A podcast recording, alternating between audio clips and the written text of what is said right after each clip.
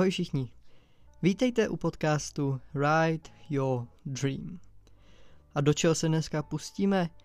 No, pustíme se do myšlenky, respektive otázky, která myslím si, že neprovází jen motorkáře, ale i řidiče aut a možná i další účastníky silničního provozu.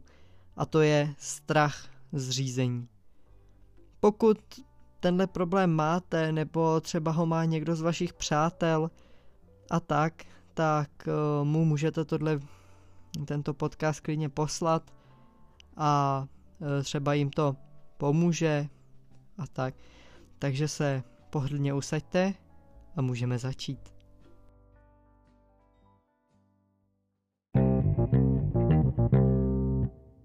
Strach z řízení je nedílnou součástí dovolím si říct skoro všech začátků mladých řidičů. Samozřejmě říkám mladých, ale vlastně naučit řídit se můžete v jakémkoliv věku. Nicméně eh, tento problém je, dovolím si tvrdit, naprosto pochopitelný, protože jste hození do prostředí, kde je hromady nových předpisů, rozhodnutí, které musíte vy dodržovat hlavně i spoustu zvyků, které mnohdy nejsou dané předpisy, ale někteří lidé je považují za samozřejmé, někteří ale je poté absolutně nedodržují a tvoří to trochu zmatek. Nicméně, eh, jak jsem řekl, myslím si, že to potkalo skoro každého, kdo se řídit učil a začínal. Jelikož je to opravdu náročné se zorientovat v provozu, najednou vidíte okolo sebe auta, kterým jste se jako chodec snažili maximálně vyhnout, protože jste je brali jako hrozbu. A teďka najednou se máte mezi nimi pohybovat, jako by se nic nedělo. No tak uh, asi není divu, že se, že se spousta lidí bojí. Uh, všechno to si dovolím říct začíná už v samotné autoškole. A může za to často i váš učitel autoškoly. Neříkám, že zrovna váš učitel autoškoly může za to, že vy se bojíte řídit. Samozřejmě je spoustu velice dobrých učitelů autoškoly a stejně o tamtud výjdou žáci, kteří se budou bát řídit a kteří nakonec řídit vůbec nebudou právě kvůli strachu. Ale určitě to hraje svoji roli, když máte učitele, který je na vás celku příjemný, zpříjemní vám ty jízdy, tak eh, samozřejmě máte větší pravděpodobnost, že když v tom provozu budete, tak vám bude daleko příjemněji, budete klidnější a vše vám tak jako řekněme půjde od ruky. Nicméně může nastat druhý případ, že váš učitel autoškoly je nepříjemný, eh, křičí na vás za jakékoliv chyby a vy se poté bojíte, že ty chyby budete dělat třeba i dál, když jste udělali zkoušky, když máte papíry, když máte vlastní auto a vyjedete do ulic a vlastně jak kdybyste slyšeli ten jeho hlas s tím, že toto děláte špatně, tady to musí, musíte vyhnout a td. a td. Nicméně je tu až takový, řekněme, komický paradox, protože u mnoha lidí zase naopak ta eh, ten klid v autoškole může vést k tomu, že potom najednou, když už sedí sami, tak ten klid nemají. A zatímco ti, kteří to mějí třeba těžší, tak naopak zase už na tom sedí a říkají si, aha, tak je to vlastně ještě příjemnější. Takže těžko říct, jestli rčení těžko na cvičišti, lehko na bojišti platí všude, ale u někoho určitě. Třeba já jsem to tak měl, můj učitel autoškoly byl rozhodně tvrdší a uh, měl jsem, řekněme, těžké chvíle v té autoškole. Za to ale si dovolím tvrdit, že ze mě udělal dobrého řidiče, řidiče, který je opatrný, e, který ovládá to vozidlo maximálně a dává si pozor, což e, v podstatě mohlo zavi- nebo zachránit uh, mě od nějakých uh, fatálních chyb, což vím, že byl jeho hlavní cíl. Uh, hlavně, když je na vás učitel autoškoly třeba nepříjemný nebo tak, tak často je to opravdu pro vaše dobro, protože má péči o vás, o samozřejmě péči o sebe a ostatní účastníky silničního provozu. Nicméně často, když děláte autoškolu, je to náročné, je to opravdu náročné se to všechno naučit a já se nedivím tomu, že samozřejmě někteří učitelé jsou poté nepříjemnější. A jak říkám, mnohdy i ti příjemnější sice vám udělají krásnou autoškolu, vy si to užíváte, jste v klidu, no ale poté nastane ten problém, že vyjedete do ulic a najednou zjistíte, že je to s prominutím masakr oproti tomu, jak jste si jezdili. No, ale to všechno záleží uh, více na povaze samotného řidiče než na učiteli autoškoly, ale samozřejmě tam to začíná. Pokud způsobíte, řekněme, nějakou, nedej bože, nehodu, ale uh, prostě uděláte nějakou, řekněme, větší chybu v autoškole s tím, že prostě vás třeba ten učitel autoškoly vám zadupne pedál na poslední chvíli nebo něco.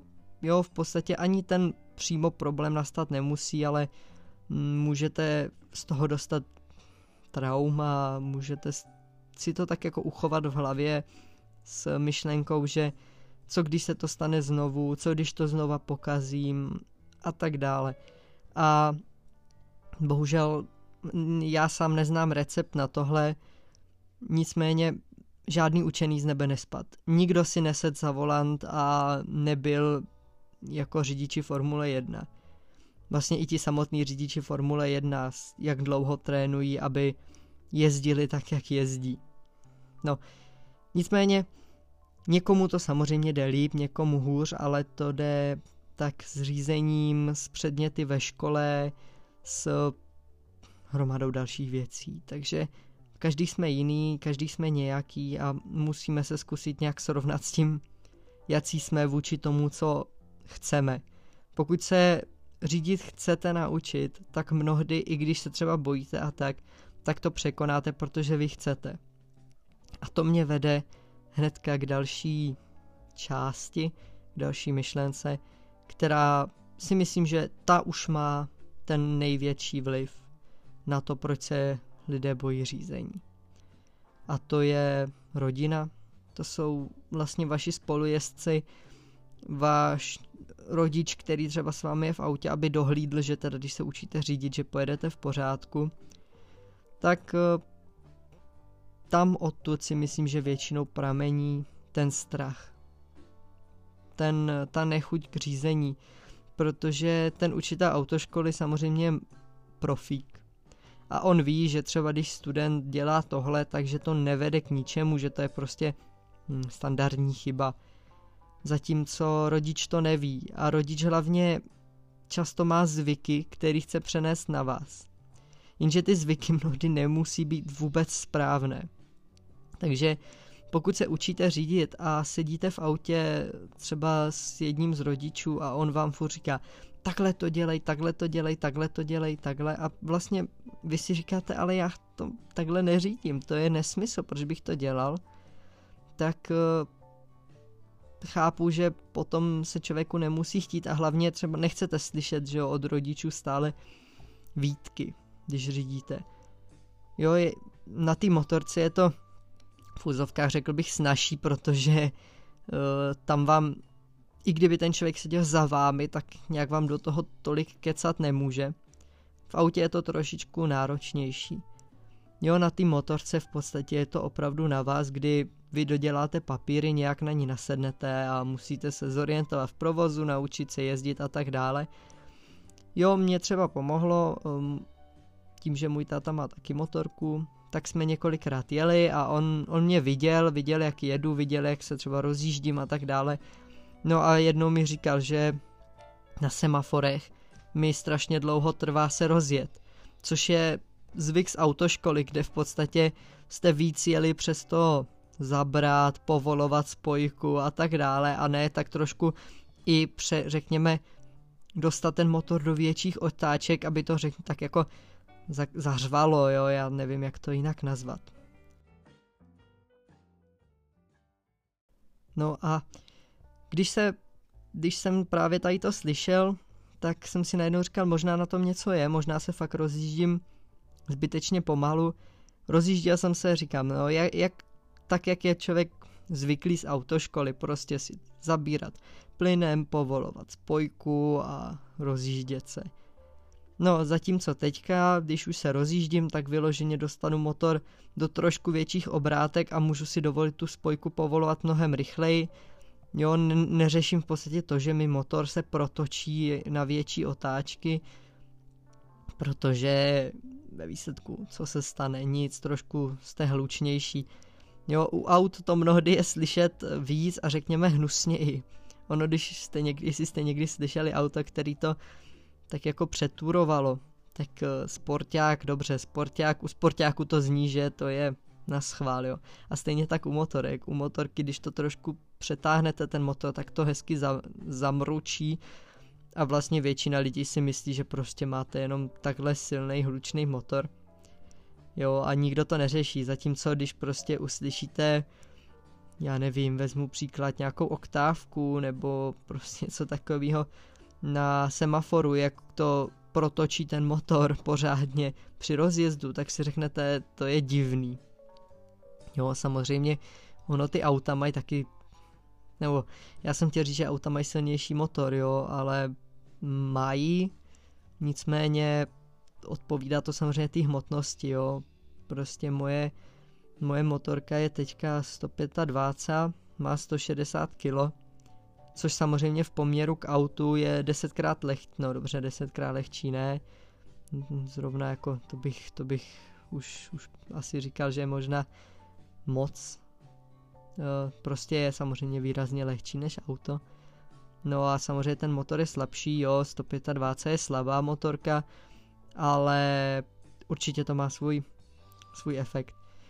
Takže jo, když vám prostě rodiče radí a radí vám tak jako lehce, třeba vám poradí takhle si zařáď, takhle se rozjíždí a tak, dobře, ale neměli by vám do toho moc, eh, moc vstupovat, protože vy už jste ty zkoušky vlastně udělali, jo. Já, já nevím, jak velkou důvěru můžu mít v, v ten náš systém, že ten, kdo udělá autoškolu, je opravdu plně schopen řízení, ale hm, technicky byste vy co, jakmile jste udělali řidičák, tak byste měli být schopni sednout za volant, sednout do auta a jet. Jet tak, že prostě neohrozíte sebe, neohrozíte nikoho, protože od toho by ty zkoušky měly být. Ano, někdo se může odvolat, že třeba to je snažší, než by to být mělo a bla bla bla bla bla. Může to tak být, ale vlastně vaši rodiče by se jaký měli uvědomit, že vás řídit neučí, od toho jste byli v autoškole, že tam jsou jenom od toho, aby se dívali když máte nějaký, řekněme, zlozvyk nebo kvůli strachu děláte něco příliš uh, opatrně, nebo takhle jako ještě bych rád zdůraznil, na silnici není příliš opatrně. Jo, prostě nemůžete být příliš opatrní na silnici. Příliš opatrní, jako dobře, můžete je, když pojedete 20 na 50, protože se fakt bojíte a jste přehnaně opatrní, tak ale to už zase jde s něčím jako jiným, prostě já myslím teďka v rámci normálního řízení, protože samozřejmě když jedete 20, jak zdržujete provoz a tak dále a to už nepovažuji za normální řízení. Já myslím, když na 50 jedete 40 a 60 a tak prostě v podstatě eh, nemůžete být přehnaně opatrní. No, takže takže to je jenom byla taková rychlá odbočka. Nicméně opravdu si nenechte, nenechte eh, rozhodit ten váš klid, eh, ten váš postup, jak vy chcete řídit. Spousta lidí řídí různě, spousta lidí má zlozvyky a problém právě v tom je, že ti učitelé autoškoly se většinou snaží vás to učit tak, jak by to být mělo, bez těch zlozvyků, zatímco rodiče vám vlastně řeknou, takhle řiď, takhle já řídím už celý život, no ale oni mají ty zlozvyky, které právě třeba vám nemusí vyhovovat. Ono sice zlozvyk, ale zlozvyk je to v tom, že je to odchylka od normálu. Nicméně jim to třeba pomáhá, vám to ale může naopak jako škodit. Takže co se týče strachu k řízení, nebo strachu z řízení, tak e, je pochopitelný, je naprosto pochopitelný, e, kolik lidí za ten rok zemře kvůli autonehodám, ale to je, to je tak u všeho. Jo, v podstatě ano, já chápu, že to je předejítí jednomu z rizik a že samozřejmě čím méně těch rizik je, tím je to lepší. Nicméně, když budete pořádně opatrní, budete se eh, nebudete jezdit bezohledně a tak dále, tak eh, ta hrozba se snižuje a nemůžete žít v podstatě ve strachu. Jo, nikdo, nikdo by vás do toho řízení neměl nutit, pokud nechcete. Jo, ale zároveň občas se člověk musí trošku srovnat se svým strachem, že eh, ono sice ano, vidíme nějaký počet uh, autonehod, nějaký počet zraněných, nějaký počet mrtvých na silnicích za rok, ale srovnejte, kolik lidí denně jede. Jo? Takže vlastně to procento, kdy to se podstatě nepovede, kdy to dopadne špatně, je malý.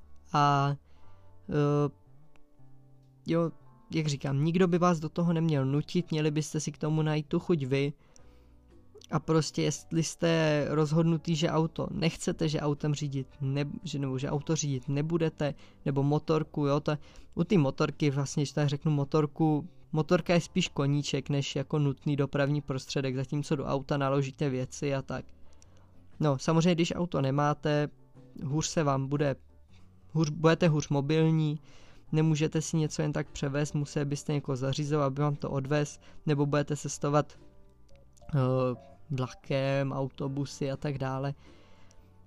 Samozřejmě jde to. Já neříkám, že nejde žít bez auta a pokud prostě z toho máte opravdu strach, tak radši buďte bez toho auta, než protože ono ze strachu pak uděláte chyby, vlastně těch chyb uděláte víc. Jo, prostě nařízení je potřeba mít v hlavě klid a být pozorný. Takže neřiďte, když máte z toho nějaký strach, Jo, prostě nikam se, když, a když ten strach máte, ale chcete to překonat, opatrně, v klidu, jezděte si třeba v okolí svého domu, tam to znáte, tam prostě víte, co vás čeká a ono to přijde samo. A pokud nepřijde, tak uh, hold, bez toho se žít dá. Takže uh, nebojte se řízení, posta- zkuste se postavit svému strachu, ale zároveň nedejte na to, když by vás do toho někdo nutil. Takže to bude ode mě dneska všechno. Mějte se hezky.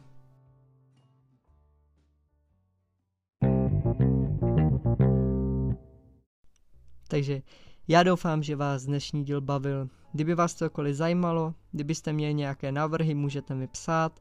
Já budu rozhodně rád. A naslyšenou u dalšího podcastu.